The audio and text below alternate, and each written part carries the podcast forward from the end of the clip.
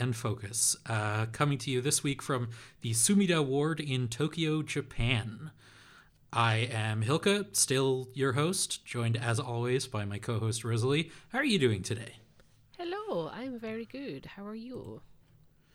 I'm good. I'm a bit warm. Uh, we've had some lovely weather uh, for a couple weeks. It was nice and cool, and the hot summer temperatures have come back with a vengeance. And I am in my recording box, suffering slightly for my art. Uh, That's how it's done. how how are you uh, going? Weather-wise, it's not. It's always cold here, so it's fine. um, it's a bit humid, but uh, there was like a one weekend of summer, and it's already like it's already pretty cold here, so I'm all good. I don't get any sun in this house as well, which is not going to be fun in like two months' time. I'm going to be absolutely Baltic, as they say over here. But hey ho, that's what electric blankets are for. Absolutely Baltic? That's that's a cool expression. Yeah, but you say Baltic, it means like really cold. So it's like like the Baltic Sea. Guess. Yeah. Yeah. That's my Scots word of the month, I guess. Yeah. Hey, learn something new every day, right? That's how you keep your brain malleable and capable of learning new things. Speaking of new things, uh, as happens every week, um, some news happened. It wouldn't be a week without some news.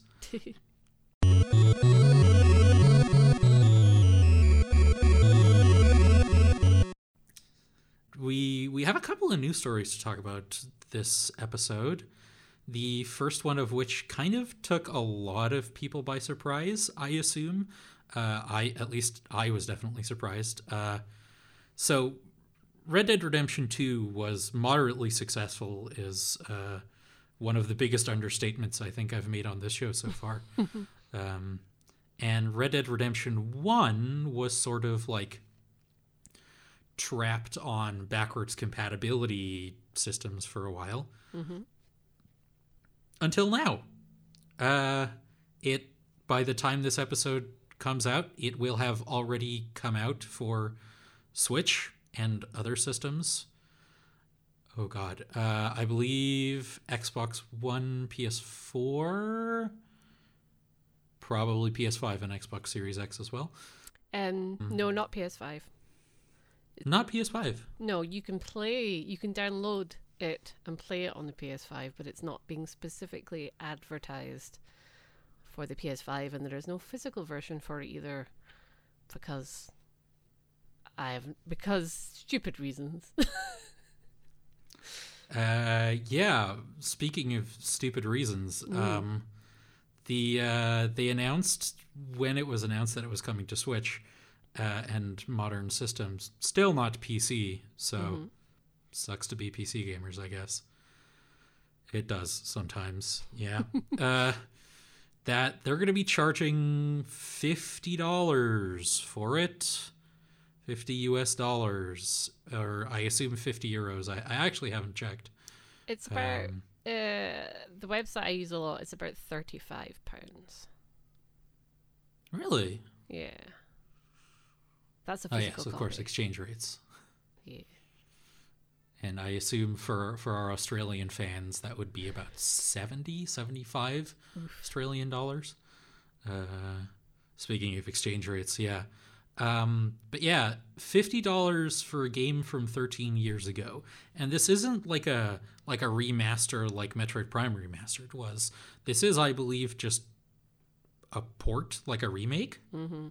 And they were asked about this. Uh, Take Two CEO Strauss Zelnick described this decision as being quote commercially accurate, unquote. Uh, partially because it also uh, contains the Undead Nightmare expansion, which he said was compelling enough as a standalone release on its own. So you're kind of getting two games for the price of one, except not. We're charging you for two games. Yeah. Um, one nice thing that it does have is it does have a bunch of new localizations that weren't pre- uh, present in previous editions, including simplified and traditional Chinese, Korean, Polish, Brazilian Portuguese, Russian, and Latin American Spanish. But yeah, $50 for a game from 13 years ago. I know it's releasing on a Nintendo system, but come on, guys. You don't have to copy them. Also like I don't understand why. It's like I guess it's good for um preservation in a way, but just they should have remade it and with and how they did Red Dead Redemption 2 and made it all smat you know, fancy and schmancy. Um Red Dead Redemption 1 is one of my favorite games of all time. I liked 2, but it wasn't it didn't hit the same. Uh, and this just really annoyed me. uh, it feels like just a it feels like they have not learned from the uh, the versions of San Andreas and Vice City um, that came out. It just feels like a way to get more money from folk. It feels a bit gross. Um, and yeah, and Undead Nightmare is not a game on its own. It, it's deal. It's it's DLC. It doesn't hit the same unless you play the main game, because it's set after the main game for one, kind of, pretty much. Yeah, it is set after the main game. Oh, yeah, this just annoys me. As you can probably Yeah. tell. Another thing you, you brought up the uh, the San Andreas and Vice City remakes that they did for like the the collection, and then they like delisted the old versions from Steam and stuff. Yeah. So you could only get the new the new and quote unquote improved versions. Um, something that Blizzard has also done in the past with Warcraft 3 Reforged. That's my little soapbox moment. I love Warcraft 3 and Reforged was apparently garbage and I didn't buy it. they technically did this here too because I uh, I have PlayStation Plus like the top tier, and I used to have PlayStation Now, and PlayStation Now had Red Dead Redemption, and I played a bit of it, and it was it's a cloud version, so, eh, but it still ran pretty well, and I was like, oh cool, I'm playing this, even though I own it physically, I just can't be bothered looking at a PS3 to play it, but then it was taken off. So uh, we know why, because they wanted to milk more money out of it. Um, which I would have been happy to spend fifty quid if they did a full-on remake. And I don't, yeah, I just it just feels a bit skeezy. Um, it's not like they don't have the budget to do something a bit more interesting, but I guess if you never played it and you only have a Switch, then that's cool. But I don't know. It's just I'm just a bit annoyed. Especially, I mean, we are a Nintendo podcast here, so I'll try not to speculate too much about other systems and other audiences. But like, I I don't know. Maybe I- I'm stereotyping a little bit too much when I say this, but I don't know if there's too much over. Like, I don't know how big the market is for this game on Switch. yeah. You know, like it's nice, but I think people would like it more on PS5 and PC. Yeah. Although, if it's on PC, you have to deal with the Rockstar Social Club, and that's apparently also a disaster in it, in and of itself. it's not on PC as well, so Yeah, well, I mean, it, it it can be if you you know do the pirate route, but um, but uh, yeah, it's it's just weird. It's it's also weird that there isn't. I know we're a Nintendo podcast, but it is weird that it's not on PC, and it is very weird that they advertise it as PS4 when it's like, why is there no physical version for the PS5? You know, like your main console right now. It's just very weird. Um, it, it's it's also just. I was even so right now. I'm in a, a phase for uh, MediEvil, which is one of my favorite games, and that got like a full-on remake, and you could buy it physically with a steelbook for twenty five pounds. And when you unlocked everything in the game, you unlocked the original game on it. That's the kind of stuff that should be like, you know, put on the pedestal of what you do when you re-release a famous game, not a bare ass port with the same price as it was when it was brand new, and that's it.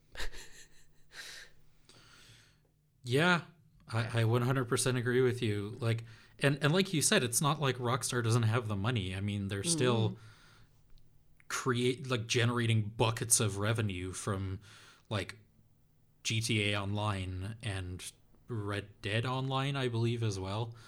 Uh, Oh yeah. So it's not like they don't have the budget, but this, like you said, this just it feels like a cash grab, kind Yeah. of. Yeah. onto maybe some more positive news. Um, Splatoon 3 is a game that exists. I admit I know basically nothing about it. Um, so I'm going to hand the baton to you after I tell the news story.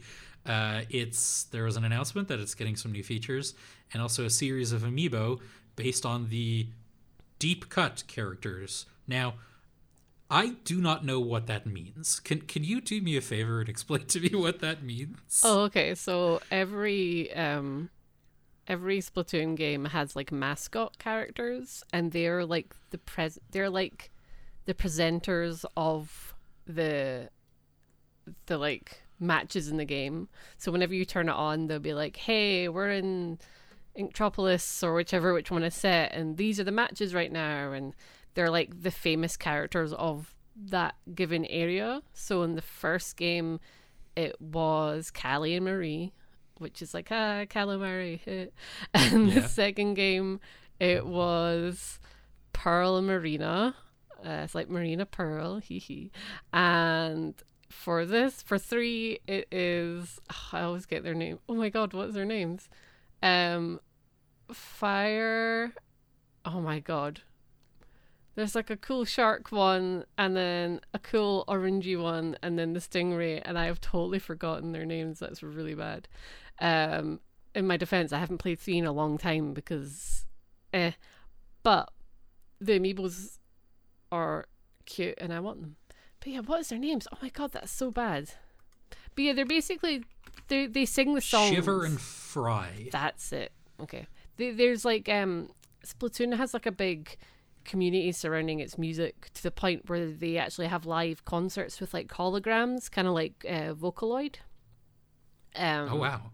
so each each set of the mascots has like a specific song, usually that they perform during like the Splatfest, um, which you know there's like one every odd month. Um, so they're like they're usually they're like specifically meant to be like idol characters, you know, like uh, Japanese pop idols and stuff. Um, these ones aren't my favorite, but they're still quite cool. They're still like the main, like, the main thing of why I still like Splatoon. But um, yes, now they're getting amiibos because I already have the amiibos of all the other ones. I've been Uh, waiting. also, there is a there is a third one, a manta ray named Big Man. That's it. That's it. I just not played it in a while because it's fun, but there's not. It's not. There's not enough to it to keep you doing it after a while. That's it's not got the same. Uh, it doesn't grab your attention the same way other live service games do, um, like Fortnite or something. But the amiibos, I am going to be pre-ordering them the second they go up. Um, I think the Ganondorf amiibo from Tears of the Kingdom is also going up soon too. So yeah, hype. I uh, I own exactly one amiibo.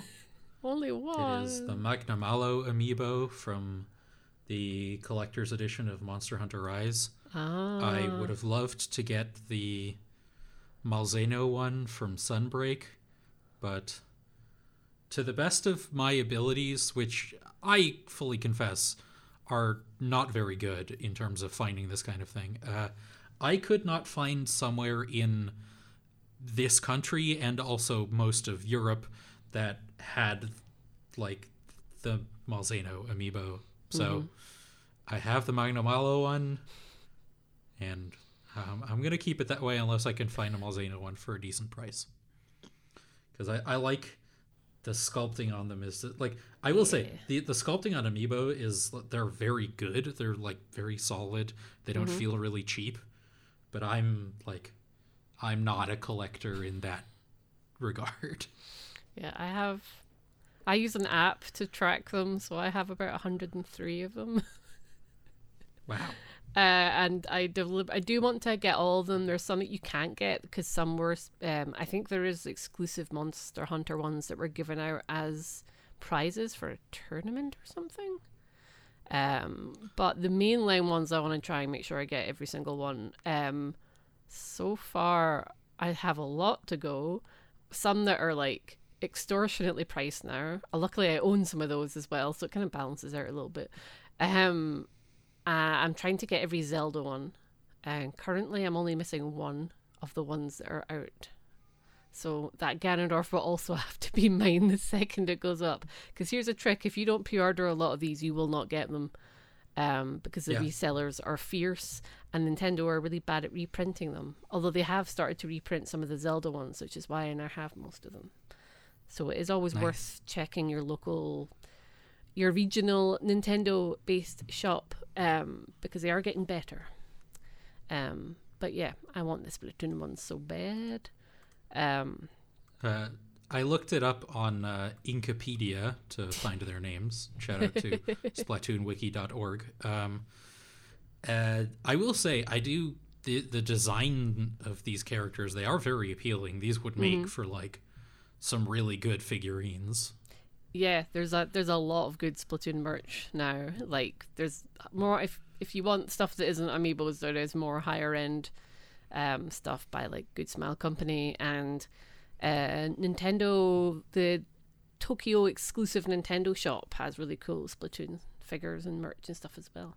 Um, but that's why I like it because the designs, the whole aesthetic of Splatoon reminds me of like the Dreamcast era. Um, it has the kind of nineties arcadey look to it. Um, so that's what I've always loved the characters. Uh, and there's like a manga and there's all sorts of Splatoon now. So I think they know that their characters look cool. uh, I'm literally wearing a Splatoon shirt as we record this, which I've only just noticed. Um, but I, yeah. I'm actually wearing a Monster Hunter shirt. oh, Speaking of spooky. amiibos. Ah, that's so spooky. I love it. Um, but yeah, there is also like new things coming to the game, and I was gonna check, but honestly, I've not played it in a while because again, it's like, I think it's a new salmon run, and like a like the big run as it's called, which is like a special event. But the one that I played was really boring. Um, I've even missed some Splatfests when I said that I wasn't gonna miss any, just because there's not enough in it to like keep me playing it. I can I also I can only usually do a one live service game at a time.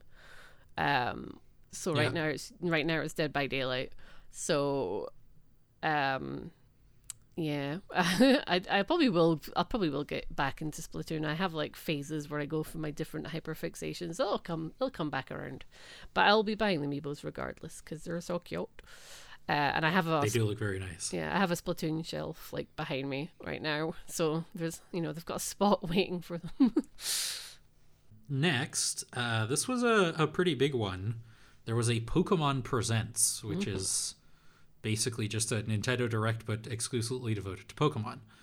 Uh, the they talked about a lot of stuff. I've sort of picked out the the highlights here because there were some uh, shows, like a new season of the TV show. There was a uh, like series of web shorts. There was a web series about someone rising the ranks of playing the Pokemon trading card game. Uh, that looked pretty cool. But the the head the headlights no highlights highlights are um, more information on the Pokemon Scarlet and Violet DLC. We did talk about that when we talked about the Nintendo Direct, but we have an actual release date for the first half, the Teal Mask, coming out September 13th. Um, it's interesting because its setting is very different from the setting of Paldea. Like it is near Paldea, I believe. Paldea? Paldea. uh, but it takes place in Kitakami, which is a Japanese inspired setting, and it takes place during like a Japanese style festival. Uh, and all of the legendaries that they revealed, I assume they're legendaries, are inspired by like Japanese folklore.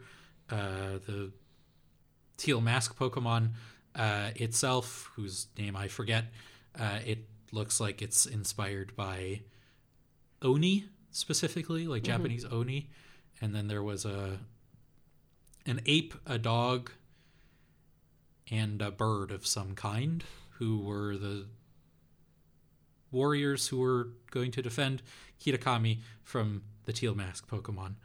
Uh, obviously, I don't know the plot details beyond that because I am not from the future and have not managed to play it. um, but yeah, it'll be coming out soon, September 13th.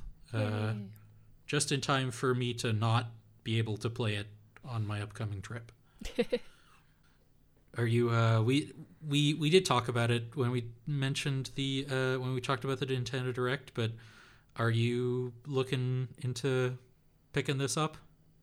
Yeah, although I didn't realize it was so soon, so I might wait a while. September is like, ah, the amount of games coming out right now is really hard to keep up with. Uh, and that's like not including it's like there's the ones that I want to play, there's the ones that I should be playing for work, and then it's spanning across every you know, PC, PlayStation, Nintendo, all the things. Um, so I probably Ye- won't get to it when it comes out, but I do plan to get it for sure. Well, the releases don't stop because in October, on October 6th, uh, Detective Pikachu Returns is coming out. It got another trailer at the Pokemon Presents. Uh, I don't believe we had a release date yet, if I'm not misremembering, but I very well could be. Uh, but yeah, Detective Pikachu Returns. I am going to reiterate what I said. I'm super into it, I think. I haven't played the first one, but solving puzzles with Pokemon and solving a mystery, right up my alley. I think you'll like it. Then they did the classic, available later today, um, the Pokemon trading card game, Game Boy Color game, and Pokemon Stadium 2 are now available on the Nintendo Switch Online expansion pass. Yeah, classics. Did you uh, play either of them at all?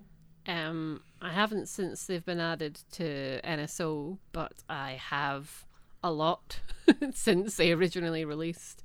Um, and in fact, the trading card game was on the 3DS digital shop where I rebought it a few years ago and played it again, and it is still very, very, very good. Um, if you haven't played it before, don't go in expecting that you'll then know the rules for the card game because the rules for the card game are now really convoluted and totally different. but that doesn't Power stop. creep is a hell of a thing. Yeah, but that doesn't stop the Game Boy game from being really fun, and it has like one of the best Pokemon soundtracks of all time. Um, and Pokemon Pokemon Stadium Two is actually like one of my favorite uh, Pokemon games ever. Um, I got it for Christmas the year it came out originally, and oh, it's really cool. Although a lot of the cool features with it, like the first Pokemon Stadium, are kind of you have to use the the controller pack and use your actual cartridges. So it's kind of the fact they haven't managed to work out any compatibility with the old games. It, it kind of makes some of it kind of obsolete, but the mini games are still a very good shout. So even better than the first I one. I owned both of them. I think on my Yeah. third hand Nintendo 64. I, if I'm not, well, yeah, it would have to be because Pokemon Stadium 1 was Gen 1. I, I'm reasonably confident that I was basically undefeated at the, the Tyrogue mini game, Oh yeah. the spinning top Tyrogues.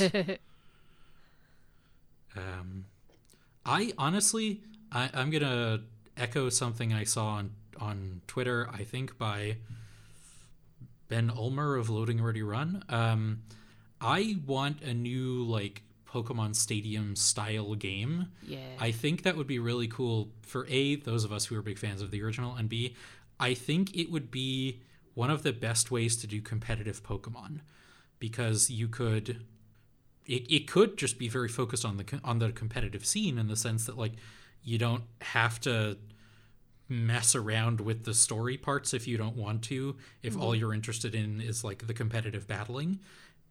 You, you can just construct a team and host it through that. It would admittedly be kind of a niche product which means it's probably never happening in that way but I, I agree that it would probably be the best way to do it. Yeah. I'd want it for all the mini games and stuff because like I don't think they're gonna. There used to be loads of like weird, not like sideline Pokemon games that were really fun and experimental, and but now a lot of that stuff is kind of like saved for the the mobile games and stuff. Um, Mm. so it would be cool if there was like another minigame collection and like even like a Pokemon meets Mario Party type scenario. I would be really up for something like that. Um, but I again, I don't think they're gonna do that. Sounds too. Good. I think the the weirdest one they've released recently was like the MOBA. Yeah, which is actually quite fun.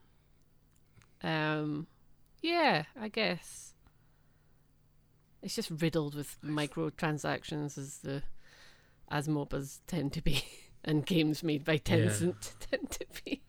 Um, but it is actually quite fun, and you can get a kilt in it, which I appreciated. Um, but yeah, I would love a new Pokemon Stadium, but it's still worth playing to even if you don't get all the cool stuff that you would get putting your game actually in it um because there's like a wee school where you, you get a specific you get specific pokemon um and you can't pick and the whole thing is you have to actually learn what you're doing uh which actually really helped as a kid um and Yeah. it's just it's just a fun time I I did also play the Pokemon trading card game video game a little bit, Mm. and also just I have actually played the trading card game. yeah Uh, I I have played all three of the the major three of Pokemon, Yu-Gi-Oh, and Magic. I'm currently a Magic player. Yu-Gi-Oh mystifies me nowadays. Uh, boy, oh my god, those cards are goddamn illegible. Uh, and Pokemon, it does look very exciting. Uh, they have a lot of cool like card designs nowadays. None of which you'll see in this one because it was for the Game Boy Color yeah to give you an instinct of how long ago it was. Uh, but I, I remember really enjoying it. I think at the time it was like the fastest I'd ever like seen a character move in a Pokemon game. mm-hmm. Uh, just like your running speed was just hilariously fast. That's most of my memory of that game, to be honest. But if you want, like, what the Pokemon trading card game was like when, I don't know, Fossil was one of the most recent Yeah. expansions, uh, I'll probably, I mean, I don't actually have the expansion pass. I wish you could just, like, buy it for like 10 bucks or something. Maybe Yeah. less, ideally. But hey, I should have done that on 3DS if I wanted to, I guess. But I didn't. So looks like I'm the idiot. No, they should let you buy it. Also, there was a sequel to it that only came out in Japan, and Really? yeah, I'm secretly hoping that they like do a translation and shove it on NSO, which sounds unlikely. But they did also put Star Fox 2, which didn't even originally come out on NSO, so you know nothing is impossible. Um, but yeah, I've never actually played it. I guess I could get a ROM, uh, but yeah, I really want to. I've always wanted to play the sequel. Um, also, this is worth no- knowing that for those who maybe are like younger than me, that if you got the game originally physically, it actually came with an exclusive card. I think it was a Meowth um, holo card, which is now you know quite hard to get because a lot of Pokemon cards are worth lots of money. Um, but I always thought that was really cool that you got an actual physical card with the trading card video game.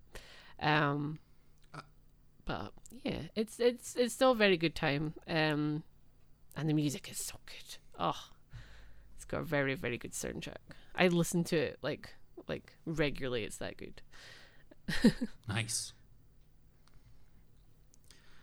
Um, then, uh, probably the most contentious announcement in that live stream, uh, we had the Pokemon World Championships recently, I believe, um, which constituted trading card games, competitive battling, like it was all things Pokemon having the World Championships at the same time.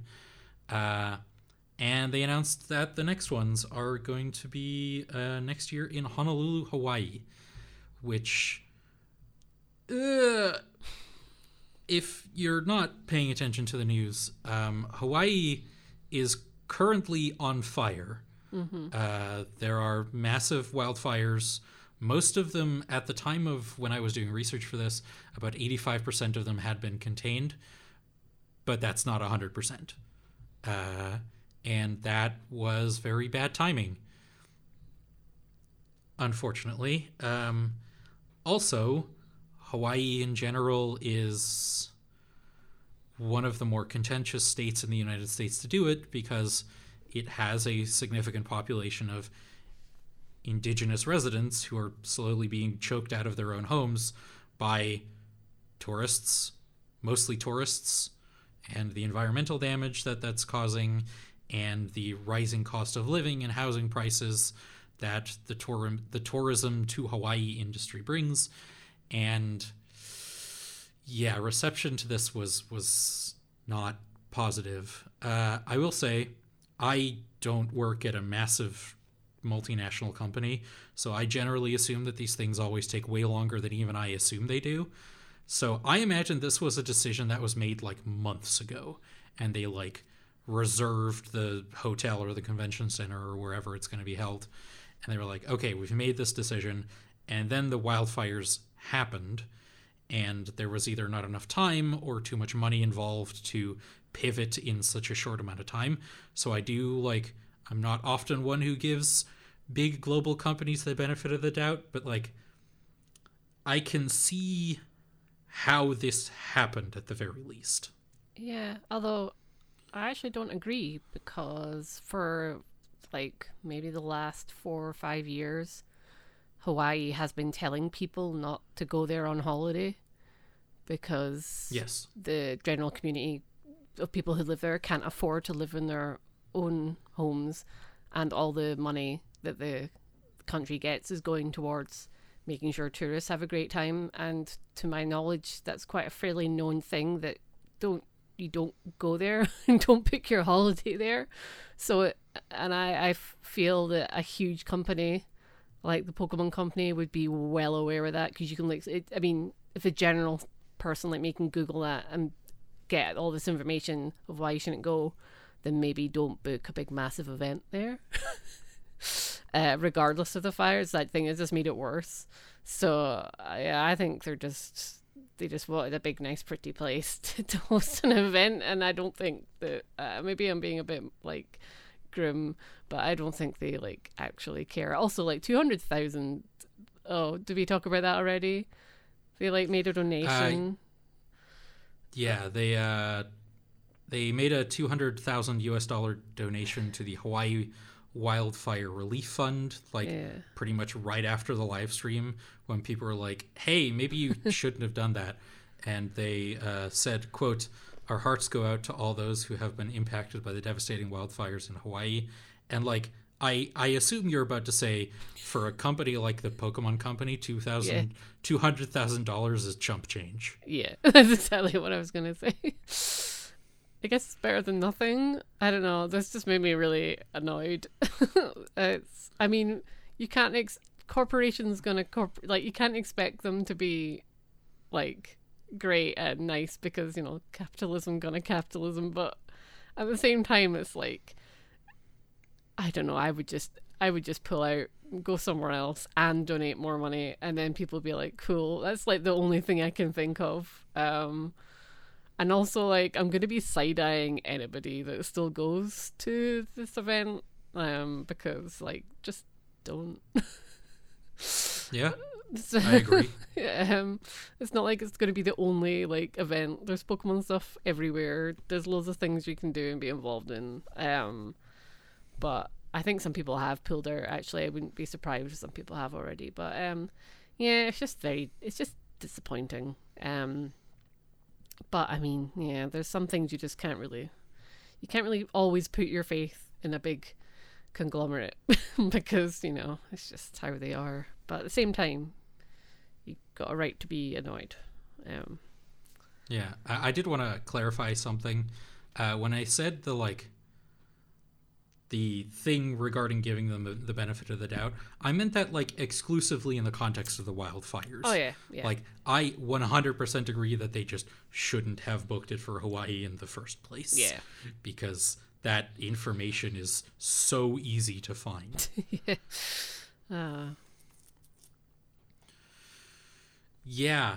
Um we'll see if they manage to change course on that or if what you uh, guessed is correct in that they maybe just don't care enough to bother. mm-hmm. Uh,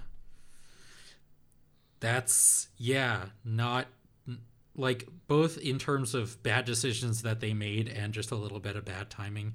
The the optics of this whole thing are just rancid. Yeah. And to, like I and like we said, two hundred thousand dollars. I mean, that's like life changing money for me. But for a company like the Pokemon Company, that's that's a drop in the bucket. Like,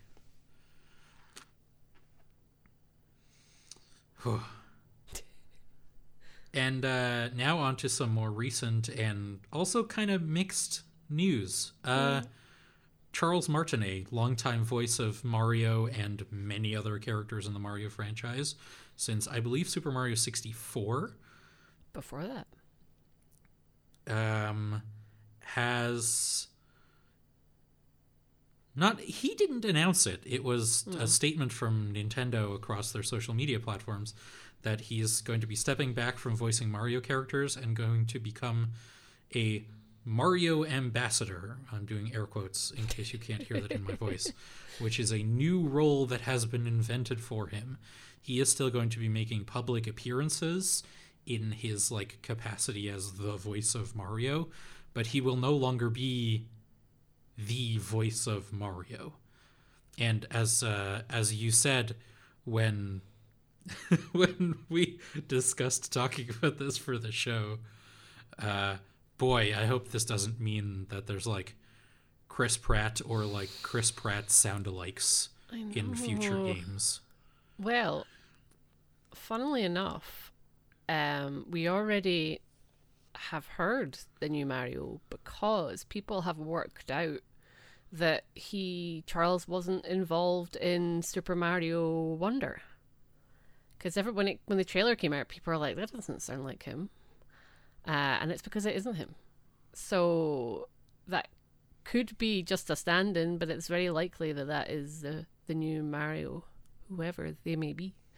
Um, and they sound all right, but they do sound different. Um, but yeah, I the fear in me that's like they're gonna announce Mario Odyssey two for the next Switch, and it's gonna be Chris Pratt doing the voice. I was like, no, please, no. Uh, oh, it's not entirely out of the realm of possibility, sadly. um, I I don't think they want to like spend enough money to get actual factual Chris Pratt.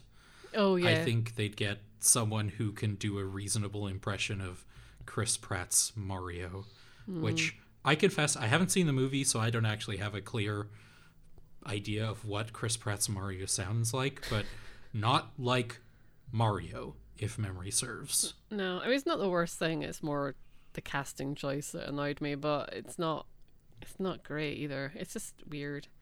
It's just it's a shame. I I have a feeling that this wasn't a choice.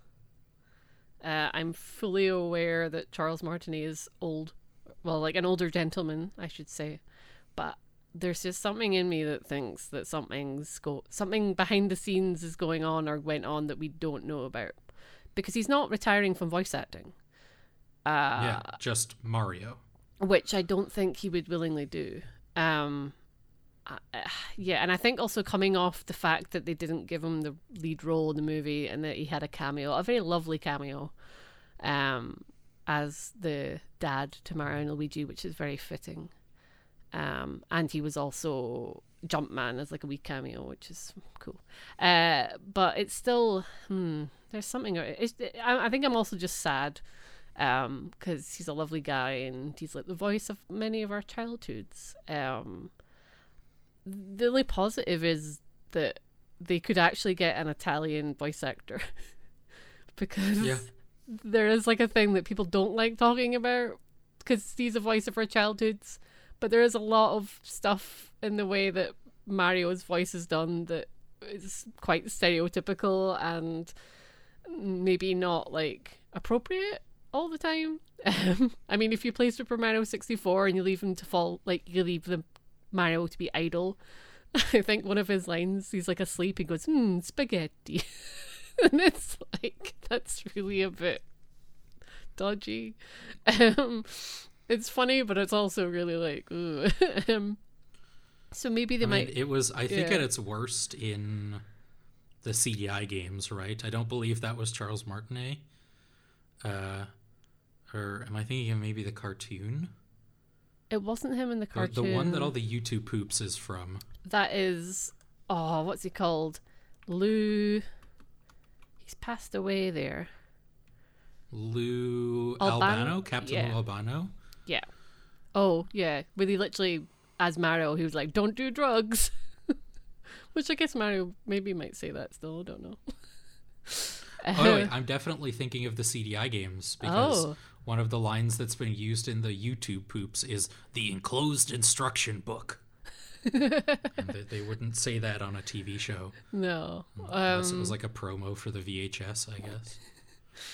Uh, yeah, I think I'm just I'm just sad. Um, I got to meet Charles at a con, and he was very, in fact, so like I don't like meeting voice actors and things that like where you have to pay for it because it feels really inauthentic. And I've been quite lucky to meet lots of people in like anime and film and TV and music and things quite like in natural settings, um, which I get. Not everybody has the opportunity, so if you have to pay to meet someone, it's all good, no judgment. But um, I did meet him at a con, and um, I paid for the photo op that you get. It was terrible, but I look really bad. But um, afterwards, you like could also pay to like queue up and get him to sign something. So he signed my childhood um, Mario sixty four cartridge, and whenever he signs things, he asks for your name, and I guess he might you know, yeah, I think he ask you what your gender is. I can't remember, but he always calls you Prince or Princess, whatever your name is. So my cartridge says Super Princess Rosalie on it, uh, and I then told him that me and my partner want um want to have a Mario themed wedding because we're big like Nintendo fans. We don't know if we're still going to do that, but he went, "Oh, give me a second. He took down one of the posters, which he charges thirty pounds to sign normally signed it uh, to Prince Andrew, which I guess is really funny now, given there's an infamous Prince Andrew. But hey, um, to Prince Andrew and Princess Rosalie, um, congrats! And he signed all the characters he voiced, and while he did it, he actually was doing the voice. So when he signed Wario, he's like, "Ah, Wario, ha!" And he was, it was amazing. And he went, "Here you go. This is for free." And he was Oh, like, man, "Good luck on that's- your That's marriage." delightful. Yeah, and I was like, that is really cool, and um, it was just really lovely and really sweet, and he took time with everybody as well. Um, and it was just cool the fact that he was in Scotland as well. I just, yeah, I hope I hope he had a lovely time in Scotland. If you get the chance to meet him in a capacity, do it because that like made my day. And in fact, we have it, and I'm gonna f- have it framed, and I'm gonna have it like next to our guest book at our actual wedding because it was just such a lovely thing to do. You didn't have to do that. Um, but yeah, so it's I'm, I'm glad they're keeping him on and as the ambassador, as you said, in some capacity, because it'd be sad if he wasn't involved with Nintendo in any way anymore. So I just hope that it was. I just hope that they're going to treat him good still. um, but yeah, he's a lovely guy. I mean, if nothing else, like you said, they are keeping him on in some capacity, which is Yeah. a lot more than Konami did for David Hayter, for instance. You know, That's when they true. recast him as from as Solid Snake with Kiefer Sutherland, yes. like, cool, goodbye, sucks to be you. Yeah. Uh, go make war- go write some episodes of Warrior Nun, I guess. That's true. And then we we've seen a lot recently where people will get recast and not even told about it. Like the entire cast of Final Fantasy VII was recast, and they found out about it when the game came out, like the trailers. So the Yeah. fact they didn't do that is actually nice. Although you know you, it is what you would want anyway. But hey, um, I'm just I'm just very intrigued who the next voice actor will be because I'm I'm wondering if it is going to be like the person's going to be Japanese or um because Link has always been a Japanese voice actor or if it is going to be an American person again. It'll just be very interesting. Um, I I wouldn't want to be them because I am I'm a I bet they're really nervous about when they actually get announced. Um, Th- but those are some of the biggest shoes to fill in gaming, I Yeah. think. someone online again I can't remember who it was, but they said it was like Mario's voice is like it's like it's like Bugs Bunny. It's like a it's like like a legacy voice. Um, and I think we're always going to associate it with Charles, but um, yeah, I'm sure the new person will do a good job. Um, just hope it's not Chris Pratt. Yeah, like we I, I think both of us are quite serious about the Chris Pratt thing, but it is also kind of funny. But I do think that the worst thing they can do is like stunt cast a celebrity. yeah, yeah. You know? I'd Even if it's a celebrity that people like, like Jack Black, that like they did for Bowser in the movie. Mm-hmm. Just like A, that would be really expensive, and B, just like Mario is such a super integral part of gaming history and trying to tie that to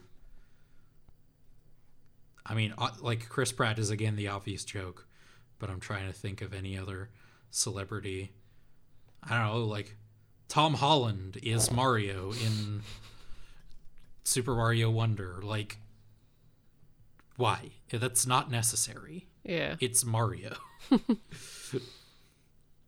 you don't need to sell Mario with Tom Holland's voice.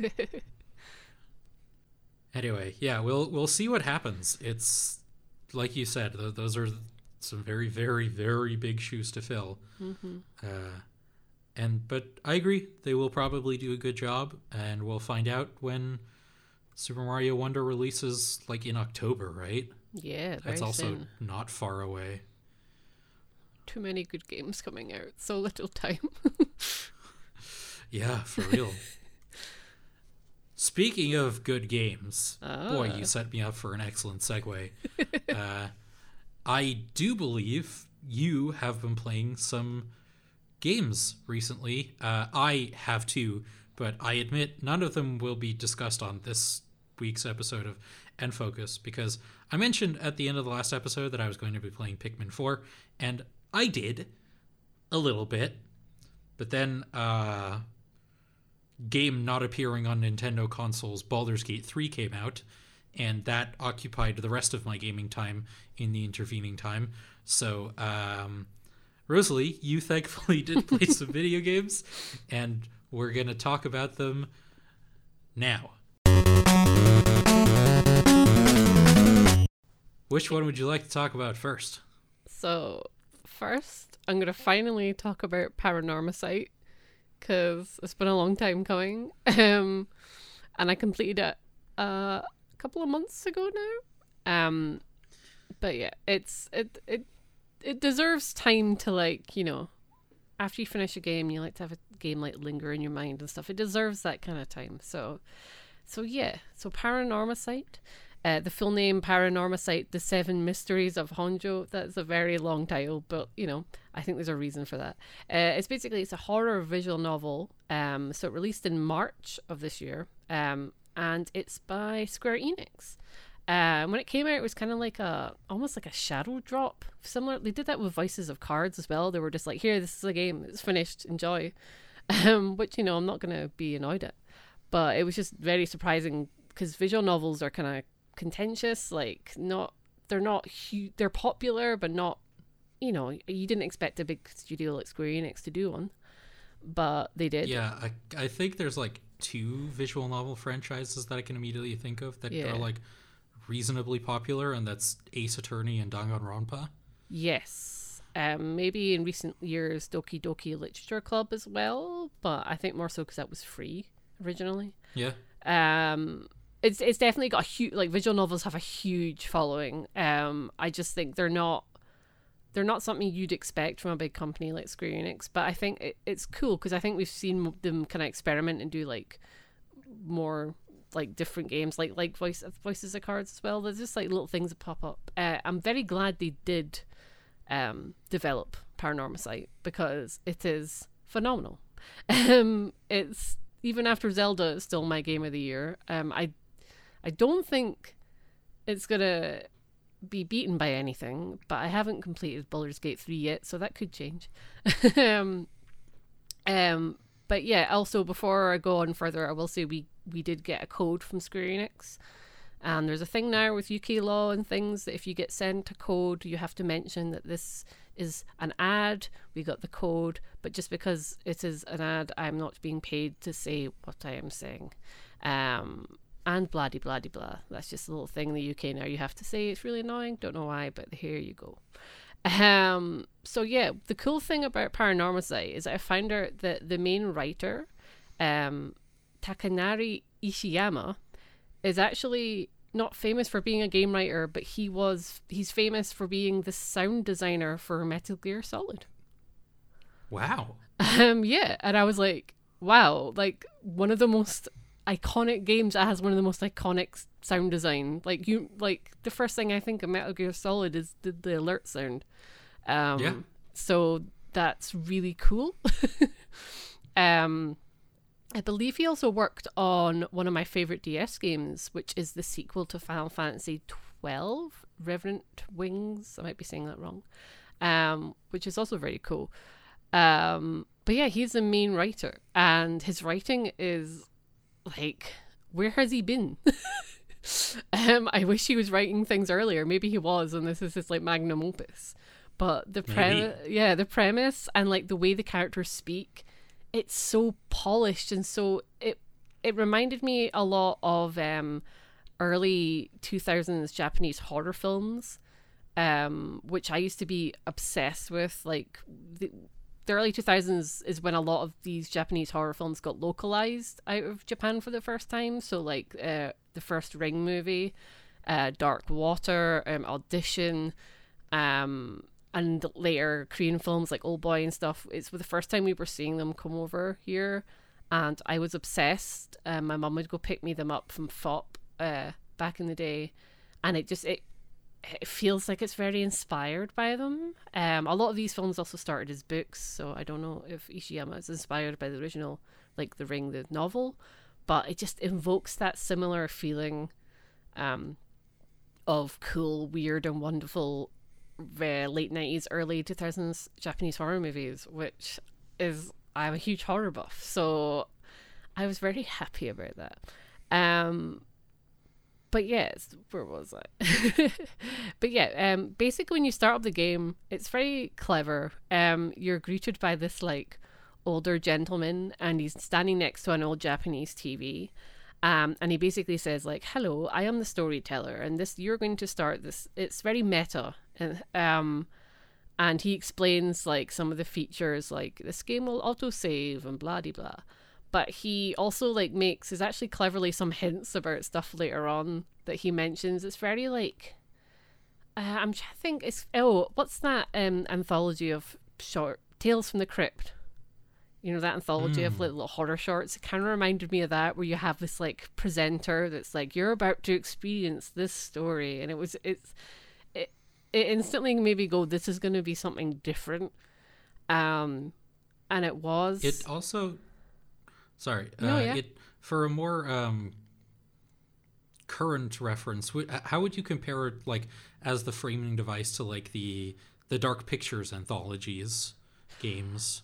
yeah that is a that is a way better reference to use um yeah where del toro is introducing all the short um films yeah that's that's a way better reference to make um yeah he doesn't the character doesn't pop up a lot he does when you die which didn't actually happen a lot for me because i I'm, I'm quite adverse in my horror games um but it was i think the the this isn't a spoiler, but I think they deliberately did this because I have a feeling that they're setting up this game to be a series as well. Um, and this Paranormasight, the one I played, is just the first of a set of stories, and I really, really hope they've hinted towards that there's something coming. So I really hope that that's the the pre- idea because you don't actually get to learn more about the storyteller. He's just this ominous being that comes up every now and then when you get to certain points in the game um and i just i really liked the framing of it it was just it's it instantly was just like, wow, I need to. This is, game has gone from I'm going to play this on the Switch while I'm on the sofa to this needs to be played docked on my TV with the lights out. Like it needs my undivided attention. Um, but yeah, but basically when the game starts, uh, you play as a character called Shogo Oki. I'm sorry if I'm butchering these names. My anime knowledge isn't helping. uh, and he's meeting up with a friend who said they need help looking for something. Um, and when you start, it is 2D as a visual novel, but there's like a 3D element to it where you can actually look around your surroundings in a 360, but you can't m- walk about like in Danganronpa. So in Danganronpa, like the, the the 2D characters are like on 2D planes, and you can walk throughout the school. But in this, you kind of just you, you point on something, and it'll be like, oh, this is a tree, that kind of thing. But it's very, yeah. it does it very. The way it teaches you that you can look around is very clever and terrifying because you meet up your friend. She's like, "Oh, I'm looking for something," and he's like, "Oh, cool. What is it?" And she's and she starts to explain, and then suddenly she points towards the screen and just has a horrible look on her face.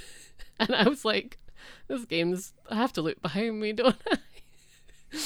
and um, yeah, it's just the, that the fact that I then then knew like I'm gonna have to sometimes look behind me, I was like, oh no, this is really spooky. Um, but it was just really clever. It, it, seems like a simple thing, but the way this game sets you up to realize you can do certain things is like genius. So to be clear, when she makes that face points behind you, you then have to physically turn the camera around to yep. look at what she's pointing at. Yes. Oh, to that's progress that's so clever. Because um, now it's not just in a cutscene; it's you are actively doing the look. Oh, yeah. It's a little thing like that. Yeah, great. Yeah, it's. Oh, this is why I'm really excited for what they do in the future. Because there's another thing in this game which is I think it's why like the Metal Gear Solid association is really interesting because Metal Gear Solid is known for being quite meta and coming up with these really ingenious ideas to do certain things. And there's a lot of instances in Paranormasight that feel, despite it being a visual novel, feel very similar. Like I don't know if the writer is still pals with um, Kojima or anything. I wouldn't be surprised if they are, um, because there's a thing I'll explain later on, which is literally one of my favorite thing in games um, ever. Uh, but until then, so basically, the plot is really hard to explain because I would prefer someone experienced it as they were going but the gist is that your friend is looking for something, um, one of the seven mysteries of Honjo. And the seven mysteries are like based on these folklore stories of these instances happening. I don't know if they're based on real folklore or they were made up specifically for the game, but one of them's about a spooky well. Oh, that sounds familiar. And one's about like an area of the town that sounds like, you know, it's all like these little spooky stories of certain areas. Um, but she t- starts to talk about something called the rite of resurrection, which is what the whole game is centered around. And basically, the rite of resurrection is a ritual where you can bring someone back from the dead. Um, and what happens in the plot of the game is that each of these seven mysteries um, has a cursed item associated with it. And during this weekend, um, the curses can become active. It's only time where people can do the rite of resurrection. And in order to do this rite, you have to use one of the curses and kill a certain number of people to collect their souls. And then you will oh, be oh, wow. able to bring back someone or whoever, whatever you want to bring back from the dead. Um, and if you have one of these curses, you're called a curse bearer. So some of the characters you play as, not all, are curse bearers.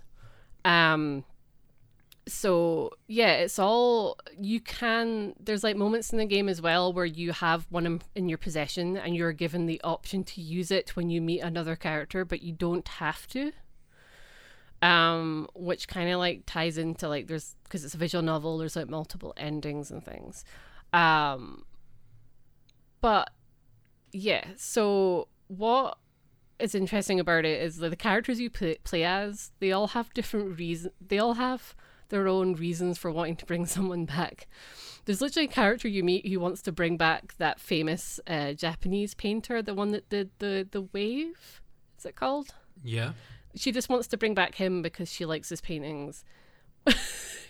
and it's just like okay but then one of the characters you play as is this older woman uh called haru uh, sigima and she wants to bring back her small child who was murdered and i was kind of like okay i'm on i'm with her. Like that's like an actual like legit reason not just because you want to meet some famous painter but there's like i guess it's kind of humorous.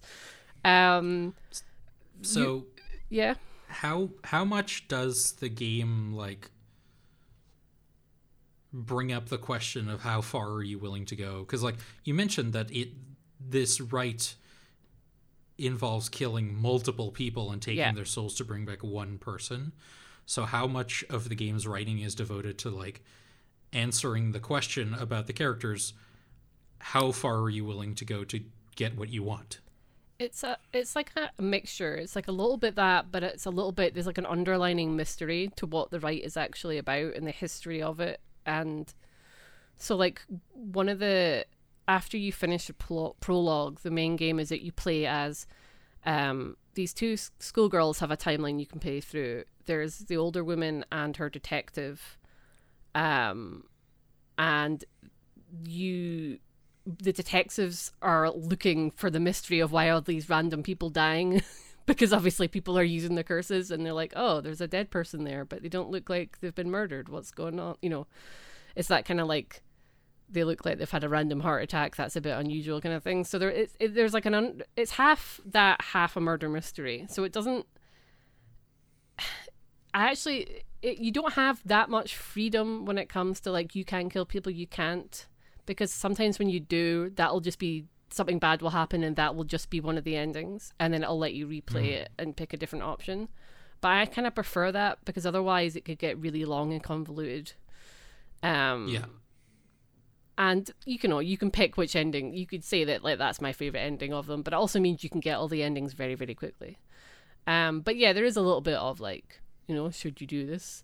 Um for like example i had the option of using my curse and setting someone on fire which is one of the things. And uh i did it and it was brutal. And then in that that it gave me an ending and i was like wow okay. And then you go back and the thing's still there but it's like you know if you don't press the button then it doesn't happen. But it's like the fact that there's an option still there does make it quite tense. Um and obviously there's instances where the other the character you, will meet a curse bearer and they're going to start using one on you and you're like oh no what do i do? Um which is actually one of the cooler bits in the game. So this game has no voice acting um but there is i noticed that there is a, a audio setting for the volume of voices.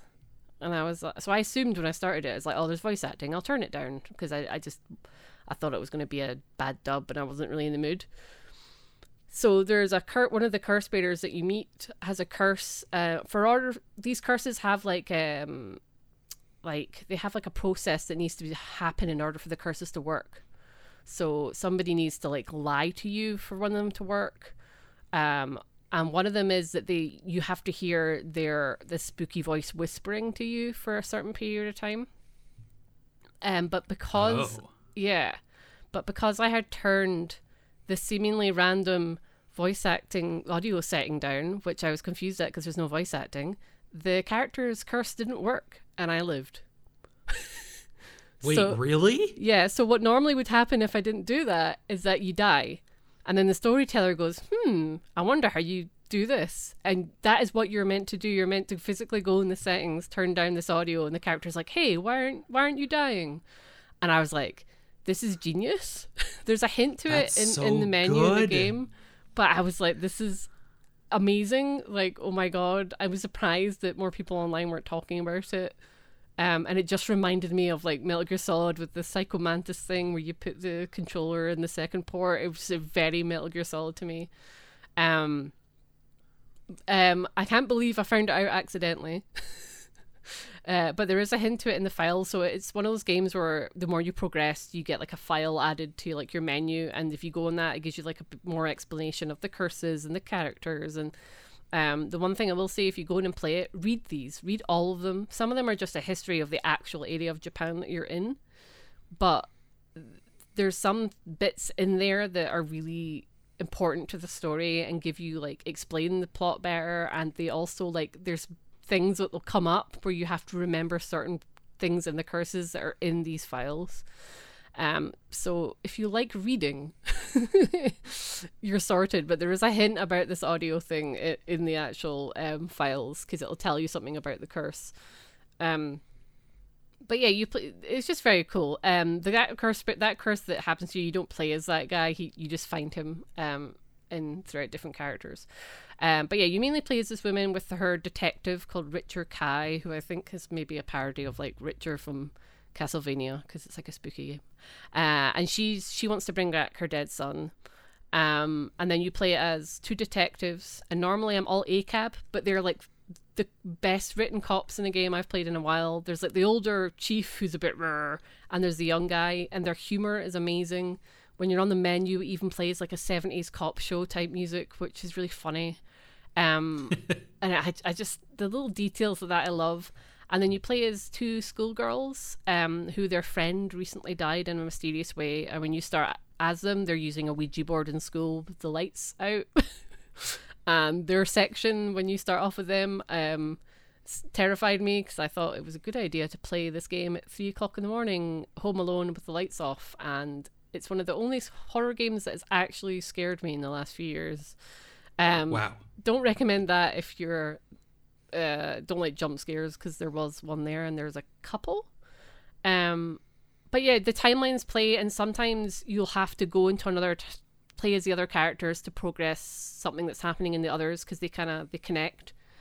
Um, but it's very the timeline menu is very easy to understand, and it it this it, it uses that TV from the intro to kind of like as like a to, to tell you if you've the timeline can be continued. It'll like it, the story will stop. There'll be a crack and it'll be like an old tv screen and it'll take you out and it'll say something else needs to happen and then you have to go in a different story.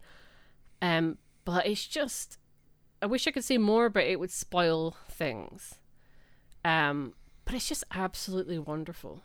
Um and the cool thing about it as well is that it's it's only about maybe it's under 20 hours. You could probably complete it in 10 hours. Um, I took extra time because I wanted to get every ending, and I read every file like, like really diligently, and I was like, oh, because this is interesting curses. Ooh.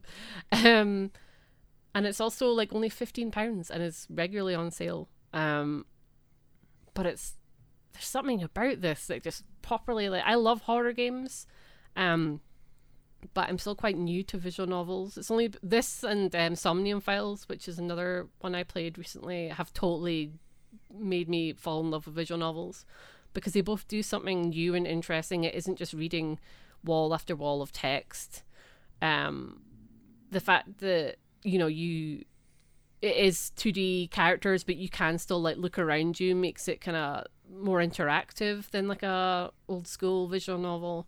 There's also there's a tiny bit of animation, like they have facial expressions and things like that, but there's not like a whole lot of it. That it's just it still it still has that kind of storybook feeling to it. Um, and the music is great. It's just I'm really excited. I really hope this is going to be an anthology of like horror stories because I was blown away. And if it is, this could end up being my favorite game series um, or horror series because it just it has a bit of all the elements I like. Um, and if I even would recommend this to people who don't like visual novels, but you probably have to like horror in some shape or form though.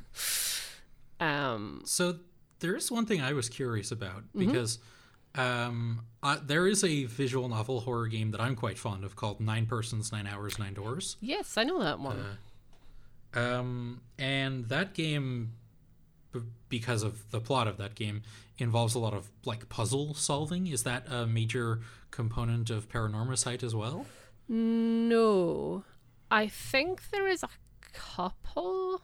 Oh there is towards the end there's like it's really hard to explain this because spoilers um there's some there is some but they're not to the same degree. Um but I do know people who love 999 and love the whole zero is it zero time dilemma series who also loved Paranormasight and said that they were they felt like there was some connection in terms of I well I don't know what the connection was because it's been a long time since I played 99 but I I do know there's crossover of people who like both but it's not very Okay. it's it's not very puzzle adjacent I do wish there was maybe a bit more but that might be something they do for the another one um So this is more like less solving puzzles and more like literally just making connections in your own brain to solve the mystery. Yeah, I mean there is there's points where you can't progress and you realize that you have to go here or talk to this person or and there is a really cool puzzle later on towards the end which I thought was absolutely genius, but I don't want to give away all the really clever bits. Um, but it, Yeah. i if you're looking for more puzzles, it's more I guess it's more like Phoenix Wright in that way where it's more yeah the main bit is making the connections rather than figuring puzzles out. But I kind of liked that because it felt more laid back. Um, Yeah. but yeah, it's just oh, it was just so good. Like it, it's digital only, but if they ever like do one of those really fancy, expensive physical versions, I will buy that, and I might buy it on because the Switch obviously doesn't have um, achievements or trophies. I might buy it on the PC as well and and the PS5 just so I can get those. um, Yeah. That's how much fun I had with it. I, I wasn't expecting to like it so much, even though I do love horror.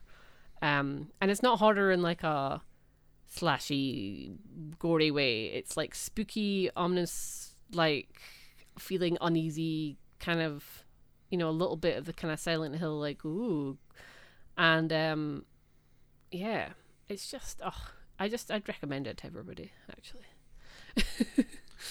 Honestly, like I'm not the biggest fan of horror, especially like the the really gory kind of things. Mm-hmm. But you're kind of talking me into it. This this sounds really cool. and it's hey, it's really affordable too, which is what I like. Because I know there's like a thing where people are like, you shouldn't complain about the length of a game and the price, but I'm like, no, I think, I think you can. I think if you know if you're, if you don't have a lot of money but you still want to get games now and then, um, or you're still fanatical about games, I still think that that is a, a thing. But I definitely fifteen pounds. I've seen it go for twelve pounds. That to me, that's more than worth it. Um, yeah, I think it could even get because I even have now got new visual novels on the back of this. It's like made me more into visual novels as a whole. So, um, maybe it could do that for everybody. I don't know. but I'm very excited to see what else they do. Um, because they've made hints, and I'm just like, please, please do more spookies, please. Um, because I feel like horror as a game genre has gone down this rabbit hole of being like people buying assets on Unity and being like, look, it looks like PT, it's spooky, and they all just look the same. So to see this come out, try really interesting things, and succeed in doing it was just very exciting. Um, but yeah, I also don't miss the like. Remember Slender yes, and all of the clones of Slender? yeah, I also don't miss that. yeah. I feel like yeah, I feel like there's less people trying to do really uh, imaginative things with horror. So this is like a breath breath of fresh air. Um, especially as before we get into all the Silent Hill remakes that are on their way. But yeah, I just I really loved this. Um, I even think it would it actually could work well as a an anime series. It was that great. Um. Yeah, what I- you were talking about, it kind of reminded me of like, let's say like the first half of season one of Jujutsu Kaisen, in terms of like curses and investigating curses and mysterious deaths and that kind of thing. Like Jujutsu Kaisen is more of a battle anime, like there are big fights against big monsters, but there isn't just an element of like something is wrong here yeah. and it involves some sort of evil magical curse and we have to find out what and why. Yeah. Um, I'd also even say it has a tiny bit of Junji Ito ness to it, and ever so slightly. Um, it's not as weird as Junji Ito's work is, which is weird and wonderful as his work is, but yeah, there's a very, yeah, um, and all, if you like your folklore as well, I, I I think the folklore in it is based off of real ones, but the ones in the game are like made up equivalents of them. Because uh, there's one with a well, and there's there's al- there's always a folklore in Japan with a spooky well, and um, but learning about even the ones in the game is really really interesting. Um, and yeah, I just oh, if if you end up playing it, maybe we could do like a spoiler episode where we actually talk about elements of the plot. but I just it's just wonderful. I really doubt something will top it as my game of the year. Actually, it's probably going to be number one. You know what else I'm I'm thinking of right now? Uh, I don't know how much like you're into comic books mm-hmm. or graphic novels in this case. Yeah. Uh, are you fami- Are you familiar with the Image Comics series Wayward? No. It's it's about a I believe she's American girl who, due to some sort of family shenanigans, moves to Japan and is able to see like the Japanese equivalent of ley lines, I believe. Huh. And I've read like the first two volumes of it, and it's it's reminding me a lot of this as well. It has some great like Japanese folklore inspired horror. Yeah. Um, I, I, I don't know. I, would have to go back and read it to like be hundred percent sure. But this is like lighting that. Uh, it's firing that neuron in my brain as well. yeah, I, I love kind of folklore based things. It actually made me like wonder, like, I wonder what a Scottish version of this would be because there's a lot of Scottish folklore that's turned up in games, even Japanese games. Because hey, Cait Sith from Final Fantasy VII is a Celtic folklore thing. So, but um, yeah, it's just very very cool. Um, and you know, having a game that doesn't take a long time to complete these days is so welcome. Like just having a really great, well paced experience that doesn't take hundreds and hundreds of hours is just what you need. Um, so yeah, I would recommend it to everybody as long as you can handle horror because there is some jump scares. I think there's like three at most though, so that's not too bad. But it sounds like there's a good blend of like jump scares, but also just things that are unsettling situations and things that let yeah. your imagination do a lot of the work mm-hmm. and a very good atmosphere as well. Yeah, because I mean, there'll be times where there's just like a scary face in the background of something, and I'm just like, oh, I don't like this.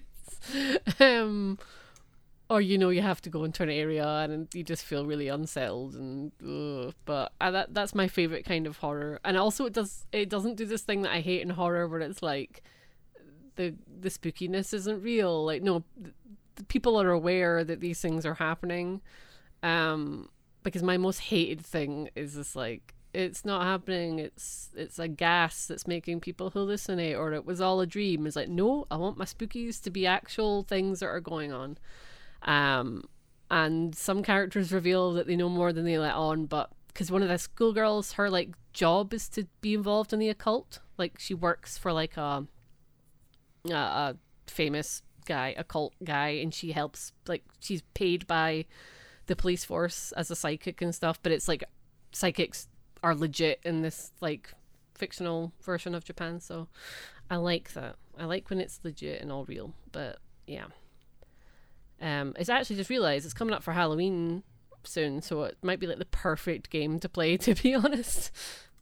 Hmm, that's a good call. Yeah. So if anyone's looking for something spooky for the spooky season, then I'd highly recommend it. And if you don't have a if if you don't want to play it on the Switch, it's on everything. Um, so, but it does play really nicely on the Switch. Um, and I played it handheld and docked, and it looks it looked lovely. So, um, yeah. How about we take a uh, drastic tonal shift and talk about a Disney game? yeah, yeah, totally, totally opposite. Um, yeah, I also played Disney Illusion Island. Um, I didn't complete it. I need to preface, like, preface that. Uh, so I can probably go in depth when I have completed it. Um, but yeah, um, it, Disney Illusion Island. It is a co-op game. It's a Metroidvania. Um, And Really? I was under the impression that it was more like a Rayman Origins style, like level based platformer. No, it's it's it's like you get the map and you backtrack to do places. But yeah, it's it's. In fact, I would call it if I was doing a written review, I'd call it baby's first Metroidvania. It's like a really good introduction to Metroidvanias if you're younger, which isn't necessarily a bad thing. It's just very No, everyone's got to start somewhere. yeah, it's just. I know it's a Disney game, okay, so I know that it's gonna have uh, its audience is gonna be, m- no, millennials and children, because you know, they're the speaking as a Disney fan. Th- those are the ones that really like Disney and buy lots of Disney things. So I understand that, um, which is it's it's yeah it's it's fine. Um, I played about four hours, and I did play it with my partner and my friend, so we got the co-op experience. Um, the main standout is the animation is absolutely beautiful. Um, it kind of has that style. I don't know if you've seen the more recent um Disney like Mickey Mouse shorts. I've seen a couple of them, I think. Yeah, it's not that exact style, but it's very reminiscent of that style, where they kind of look a bit funny, like they're not fully detailed. It's, it's very stylistic, um, but oh, they had like, yeah, the animation is really really lovely, and in fact, I didn't. I actually wanted the camera to be more zoomed in so I could see the finer details of how the characters were moving about. It's just so lovely. Um, you basically there's like a premise where Mickey, Minnie, Donald, and Goofy are invited to a picnic in this mysterious island, and uh, there's like an animated cutscene short at the beginning, which is very long. Um, and the characters are like, "Hey, we need you to find these books." It's you know basic framing of this is why you're running about this big area. Um, it's very funny and um, it's well voiced. Um, and then yeah, it's it's it's a very bare bones Metroidvania where you don't actually get to hurt anything. It's mainly so it's like I don't know if that still counts as a Metroidvania if you don't get to kill anything. I guess you kind of get to kill the bosses, but it's through like jumping on things that hurts the bosses, but you don't actually get to hurt any enemies, or you didn't in the first four hours that I played. Um, I mean, I think that the main tenets of Metroidvania is just like backtracking and Yeah. unlocking new abilities that allow you to access previously inaccessible areas. then that's exactly what I- you do. Confess, uh, I can't immediately think of any other Metroidvanias where you don't like fight enemies along the way. Yeah, that's why I was But- thinking. Um, but yeah, that's what you do. You so you jump around, and in some points you'll get different uh, move sets. Each character does have the same move set, but they're represented in different things. So you get like a double jump, and Donald's is like a rocket, and every character's is like a different but it item, but it does the same thing. Um, the coolest thing in this is that so like there's a difficulty, but it's it's only represented in like your health. So I think easy you get three hearts, and then for balance you get two, and hard you get one. Um, but throughout the game you could hug each other, and if you hug each other, you get an additional heart. Um, which I think is really adorable. Um, and it's just a nice little mechanic that they added in there. And when we were playing it, we get the whole time was like, "Oh, I think Donald needs a hug." we were like hugging each other. Um, I really like that little touch. Um, and also it just helps because I was. It's not hard, but I was making silly mistakes quite a lot. Um, yeah, it's the only thing. It's just it's very. It got a bit boring after a while because you'll just it was very I don't get bored by Metroidvanias maybe because of the killing. Like one of my favorite games of all time is Symphony of the Night, the Castlevania game. Um but maybe because that has RPG elements in it and you level up and everything and you do kill a lot of things in that game, maybe that's why. Um I mean, if like if they if there's no if there's functionally no combat yeah. and they didn't really replace it with anything, like Metroidvanias are going to have platforming challenges by default. They kind of have to, or else the navigation doesn't really happen. Yeah. uh, traversal, I guess, is a better word for it. But if they didn't really replace it with anything, then like what like what is there? There's platforming and I assume some light puzzle solving. Yeah, you'll a lot of the times when we were playing it, it was like there was a door and we needed three keys, so we had to backtrack to get these three keys, and sometimes one of us had to jump on something to unlock the gate so another character could run and get the key, and then we'd run back. Um, and that was what most of it was. and I did wonder. I should I should maybe try it on my own. I did wonder a how the puzzles worked when you were on your own. Um, maybe they're slightly different if you're just doing a single player um campaign. But it just there there's not enough there to like pit it up against some of the big Metroidvania. I do think this is like a kid's first Metroidvania. Um, like I can imagine having an amazing time if I was playing this if I had kids. Um, and then maybe when they were a teenager, I'd be like, "Hey, have you heard of something of the Night?" Um, it, it was, yeah, but it's not. It's just very odd. Um, maybe there is combat later on, but I've heard a lot of people saying that it is like a beginner's Metroidvania, so I don't think there is. Um, I th- the main thing for me is because I'm a big Disney fan is that when you can unlock uh, like gallery stuff that gives you like it shows you animation tests and concept art, and that was like my favorite bit, apart from like joking around with my friends, um, because the animation is so beautiful, and I can't imagine the people working on this as long as they weren't crunching like. What what fun they must have! I wish I was an animator and got to work on something this beautiful. Um, but yeah, it's just kind of a shame. I kind of I was thinking earlier that um so this was like called I think it was called Illusion Island because it was tying into the Illusion Disney games that came out in like the Mega Drive. There was like Castle of Illusion and there was That's the only one I know. There's one with Mickey and Donald that's my favorite one and I can't remember the name of it. Um it's something of illusion obviously. Um, those were great, but they were too hard. Although, and I kind of wish, you know, what, I kind of wish instead that they did remakes or they did a, like a collection with them instead. Or maybe they like will a, la- like a Ducktales remastered style, Yeah. like or like that. just from the ground up. Didn't they do like a Saturday morning collection that had like the original Ducktales and the TaleSpin game on it and stuff? They did. They also did that Lion King and Aladdin set. Like something like that would be cool, because yeah, it's just. I think that if you're of a certain age, you're just not gonna enjoy this game that much. Like I just I didn't. It was just really easy, and even like my partner was like, I got bored really quickly, and I was like, oh. but it's only a physical copy, a brand new, is thirty five pounds, so it's it's not like maybe they knew that because the price is kind of like you know it's not it's not like a, a Zelda price. It's not a brand new retail price. It's like it's pretty okay, which is why I pre-ordered it. Because I was like, oh, only thirty five pounds. That's amazing. Um, maybe I'll need to play more of it when I complete it. Maybe that'll change my mind. Um, I'm not disappointed. I'm I'm just I understand that I'm not the target audience, even though I'm a Disney fan.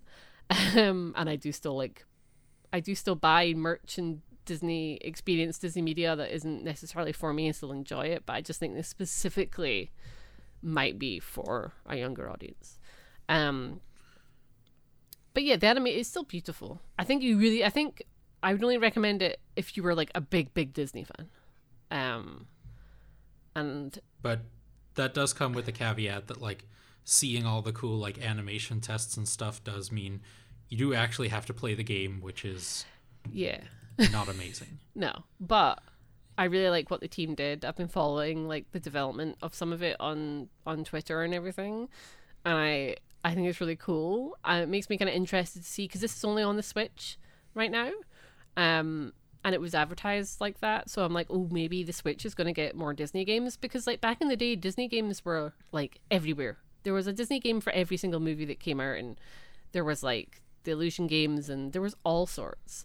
And we've kind of had like almost like a dry spell of that if it wasn't for um Dreamlight Valley, like the Animal Crossing um inspired Disney game, which I do really like. Um so I'm hoping this is gonna be like a new era of a ton of actual console Disney games. Um because like Pokemon, a lot of their cool ideas are usually on apps instead of actually full length games.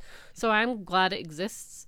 Uh, and I, I think if I was a wee kid, I would absolutely love this and I wouldn't put it down, but it just doesn't have enough to keep me going. And the music gets really repetitive. Um, and there's no voice acting.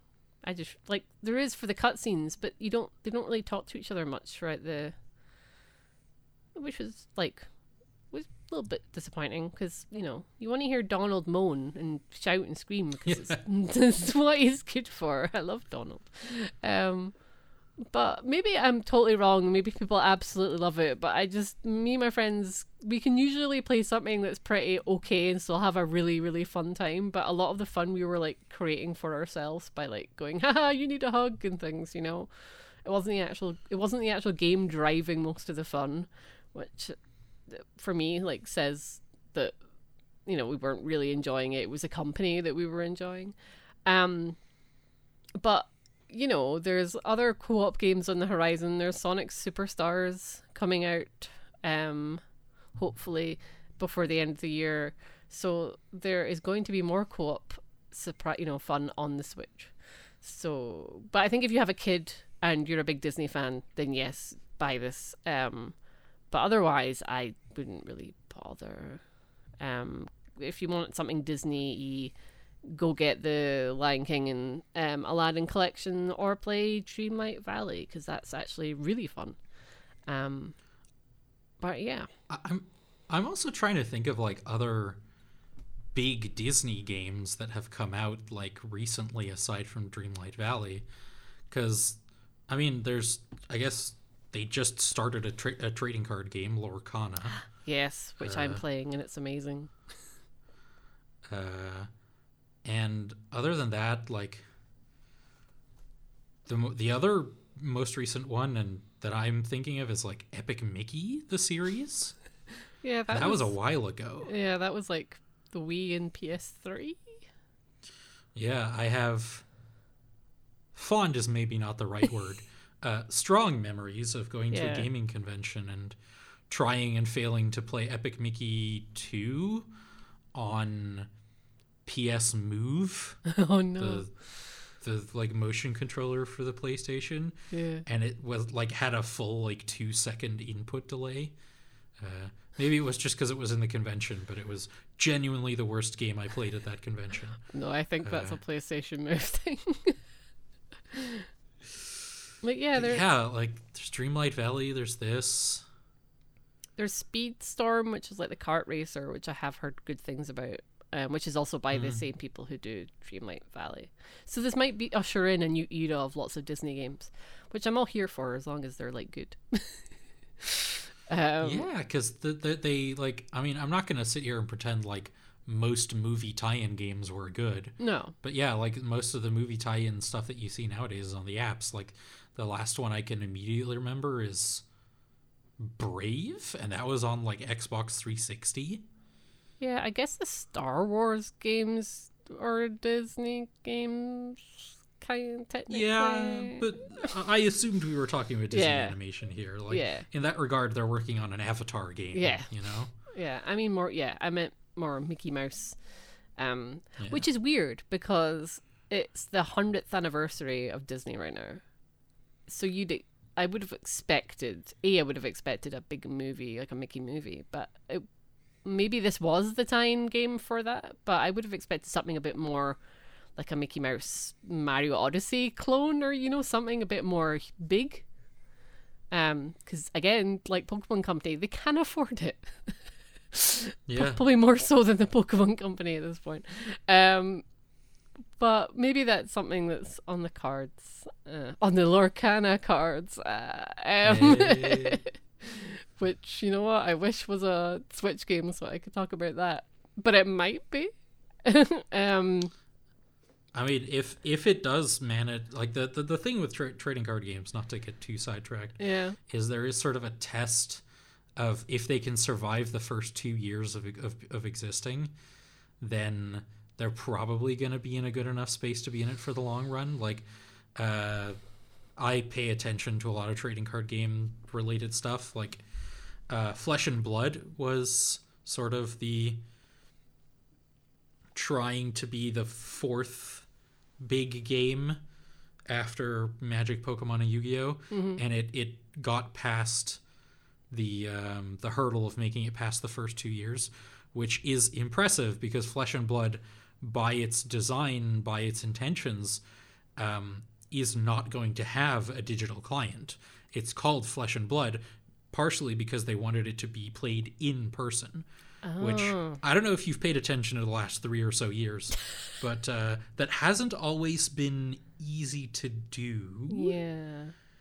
Uh, but they're still around, and if Lorcana can stick around and they don't have that kind of restriction, I mean, I, I would genuinely be surprised if it doesn't get like a Magic Arena style client where you can play it digitally. Yeah. I hope it's better than Magic Arena because I mean it it's not on a Nintendo pod on a Nintendo system I believe so I'm not going to get into it too much but wow Magic Arena is a mess.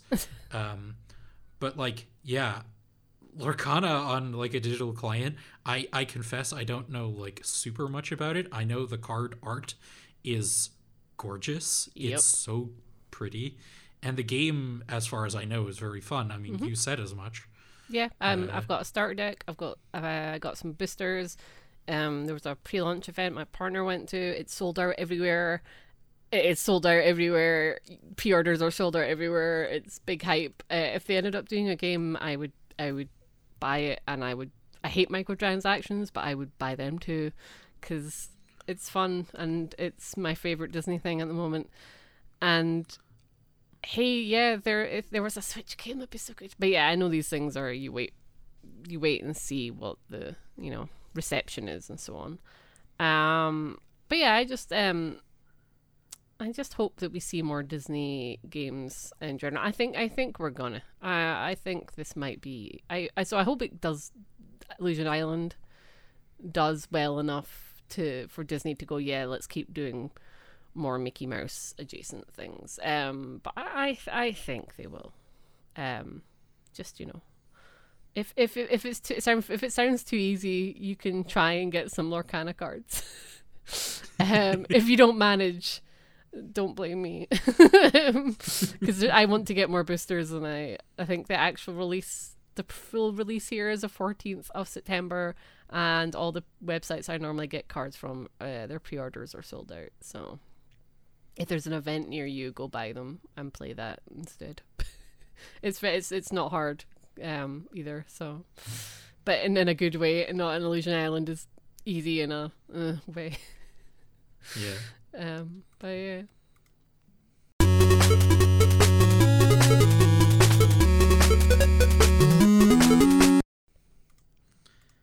Alrighty then. Um, what uh, are we going to be playing in the near future that may or may not appear in an episode? Um, I'm gonna try and play more Zelda, but again, I cannot promise that. I do really need to finish it because I have a feeling that people are gonna start posting. They're gonna think it's been long enough to post spoilers, and that's gonna happen. Um, so I'm gonna try and do that, and Pikmin Four properly, the full game. Um, yeah, no promises though, uh, because again, this is a really like huge time for games right now. But I will do my best. Uh, I, like last episode, will try to play more Pikmin, Pikmin 4. Uh, again, the specter of Baldur's Gate 3 looms Yep. above my life right now. So I, I also cannot make any promises. Uh, though I will say, I did recently start a new save file of Kirby and the Forgotten Land, and I have been really enjoying that. I may talk about that in the near future, because if memory serves, you have not played it. No, it's one of the only Kirby's I haven't played, so I'd be interested. Uh, yeah, uh, that's what we're going to be playing in the near future.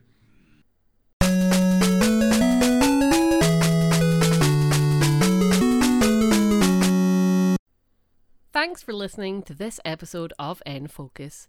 If you enjoyed this episode, please leave us a review on iTunes. It really helps us get noticed. You can also listen and subscribe on Spotify and other podcast services.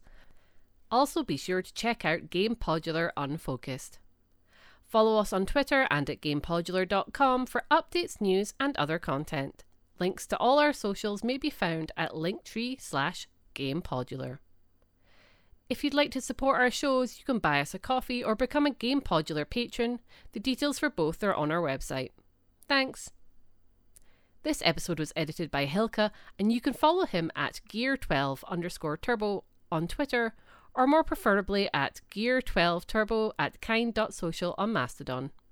He was joined today by me, Rosalie, who you can find at LIL Record Girl on Twitter. Have a good one.